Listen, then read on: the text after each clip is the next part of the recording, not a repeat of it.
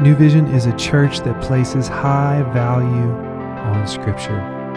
The Bible is made up of 66 books, and in this next portion, we're going to be going through a few of those books as a church family. We hope this tool encourages you and equips you to lead your life well. Thank you for joining us today. Hey, friends, and thank you so much for tuning in to our First John podcast. This is Dakota Logan, and I serve as the pastor for our college ministry called The Point. And I'm going to be reading today from, from the ESV, and we are in 1 John chapter 2, just three verses today, verses 12 through 14. Here we go. I am writing to you, little children, because your sins are forgiven for his name's sake. I'm writing to you, fathers, because you know him who is from the beginning. I write to you, young men, because you have overcome the evil one. I write to you, children, because you know the Father. I write to you, fathers, because you know him who is from the beginning. I write to you, young men, because you are strong, and the word of God abides in you, and you have overcome the evil one. And so, when you go through these three verses, John is it's like, okay, man, what are you doing? Like, looks like you're repeating yourself here. Um, but he he repeats himself, I think, for emphasis. And a few other things that we see is we see he's talking to a few different groups in his audience to the believers that he's writing to. He addresses little children that are probably new in their faith. He addresses young men. He addresses fathers who are probably more mature and farther along in their walk with Christ. Um, so, one thing that we see from this is that one, I think we have to grow up and mature in our faith. Once we put our faith in Jesus um, to forgive us and to save us, then we receive the Holy Spirit and He helps us grow. He helps us grow in our faith and we begin to look more like Christ as we grow in our faith. But what what's so interesting to me when you when you read this is what he says to the fathers, to the ones that are that are probably farther along in their walk and probably more mature. All he says to them is, "Hey, you know him who's from the beginning. Talk, talking about Jesus. And I, I, think that's so interesting because those that are, the, you know, the farthest along probably in their faith journey, John just reminding them of just the simple truth hey, you know Jesus. So I think a few things we can take away from this. One is that we need to be reminded of just simple, encouraging truths. Those are things that will continue to help us as we just take ourselves back to the simple truths of the gospel hey, we know Christ. And things like Christ came and he's forgiven us of our sins for his glory. Man, we have, we've overcome the evil one because of what Christ has done for us. Hey, I, I know God the Father. These are these simple truths, right, that John's reminding them of. So being reminded of simple truths and encouraging truths is one way I think that we can continue to grow in our walk with Christ. And then the other thing that I thought was so interesting is what he says to the young men. It's repeated, the end of end of verse 13, he says, I'm writing to you young men because you've overcome the evil one. But then when he addresses them again in verse 14, it changes. This is what it says. He says, I write to you, young men, because you are strong, and the word of God abides in you and you've overcome the evil one. So overcoming the evil one is still is still the same, but he kind of I think kind of teases that out a little bit. And says, okay, well, how have we overcome the evil one? Like, how, why? Well, he says because you're strong. Well, why am I strong? I'm strong and I've overcome the evil one in my life because the word of God abides in me. That's what he's wanting to remind you of. And so I think this is so interesting because on one hand, we have the victory we have overcome the evil one. We have overcome the devil. Why? Because of the resurrection of our Savior. He's won the battle. The war has been won.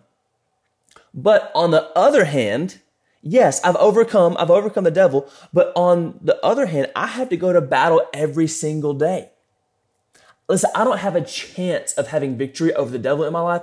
I don't have a chance of, of having victory over the devil in, in my marriage and in other aspects of my life if it isn't for God and if, if it isn't for His Word abiding in me.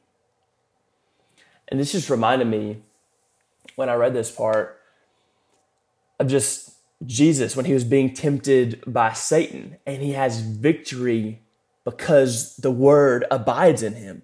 In, in Matthew chapter 4, he's led out into the desert, right? This is the scene right at the beginning of his ministry after he was baptized. And he goes out into the wilderness, it says to be tempted by the devil. And he was fasting for 40 days and 40 nights. And then, and then the devil comes and he's like, hey, man, like, if this if you're the son of God, why don't you just command these stones that are out here in the desert to just become loaves of bread and you'll be good?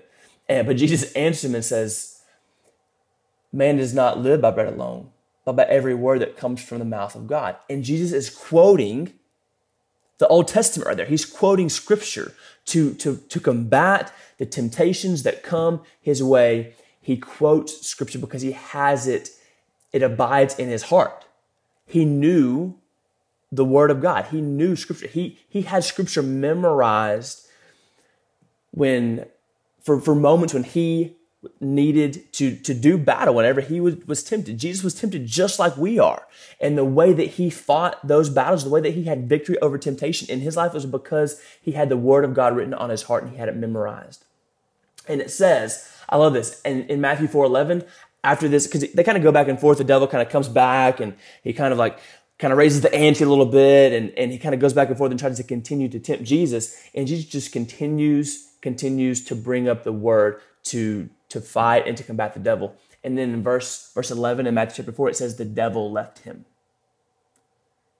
And you might be thinking, well, yeah, Dakota, that, that's Jesus, man. Like G- Jesus, of course, like Jesus knew knew the Bible because he's God, and and of course he could have victory over the devil because he's God. Um, but we can have victory over um, the devil as well. We can have victory over temptation. James 4, verse 7 says, Submit yourselves then to God. Resist the devil and he will flee from you. That's a promise. Resist the devil and he'll flee from you. And so, what I hope that you walk away with today is one, be encouraged by these simple truths. And if you're if you're in Christ, then your sins have been forgiven. Like your debt that you owe because of your sin, it's gone, paid in full because of what Jesus has done for you. Your sins have been forgiven for his name's sake and you know the Father. You know God the Father, the one who created you and sent his Son to die for you. You know him, the creator of the universe. You have a relationship with him. That should blow our minds this morning. I know it's, I know it's like we know that and it's simple, but when you think about it, that is profound and that should encourage us. You know Jesus, God the Son, who came to make a way for you to have eternal life so that you um, can be with him forever in heaven and so that he would receive the glory, the honor, and the praise when you do. And lastly, you have overcome the evil one. Those things are remarkable. And, and if you remind yourself of those things today and just meditate on those things today, I know that's going to encourage you. Because that's why John was writing it to him. And then again, the last thing is memorize, memorize God's word. Write it on your heart.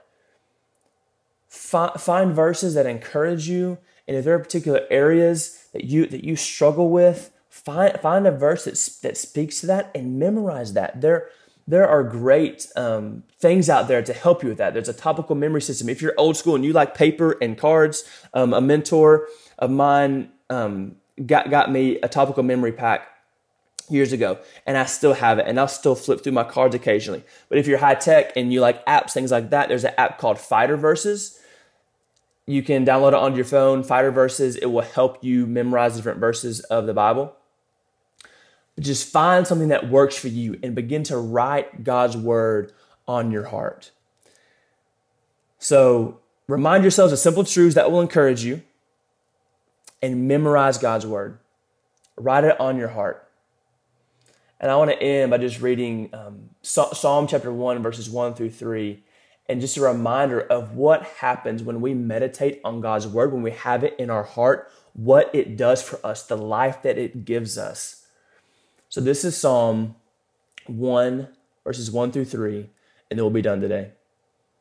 Here we go. Blessed is the one who does not walk in step with the wicked, or stand in the way that sinners take, or sit in the company of mockers but whose delight is in the law of the Lord. Blessed is the one whose delight is in the law of the Lord and who meditates on his law day and night. Well, why is he blessed? What, what happens when we meditate on the law of the Lord? This is what it looks like. It says, That person is like a tree that is planted by streams of water, which yields its fruit in its season, and whose leaf does not wither. Whatever they do prospers. Hope this has been encouraging to you and a blessing to you. Remind yourselves of the simple truths today. Write God's word on your heart and see what God can do with that. Love you guys. Hope y'all have an amazing day and tune in again tomorrow as we continue to walk through the book of First John. Thank you so much for joining us today. We'll see you tomorrow as we hop back into God's Word.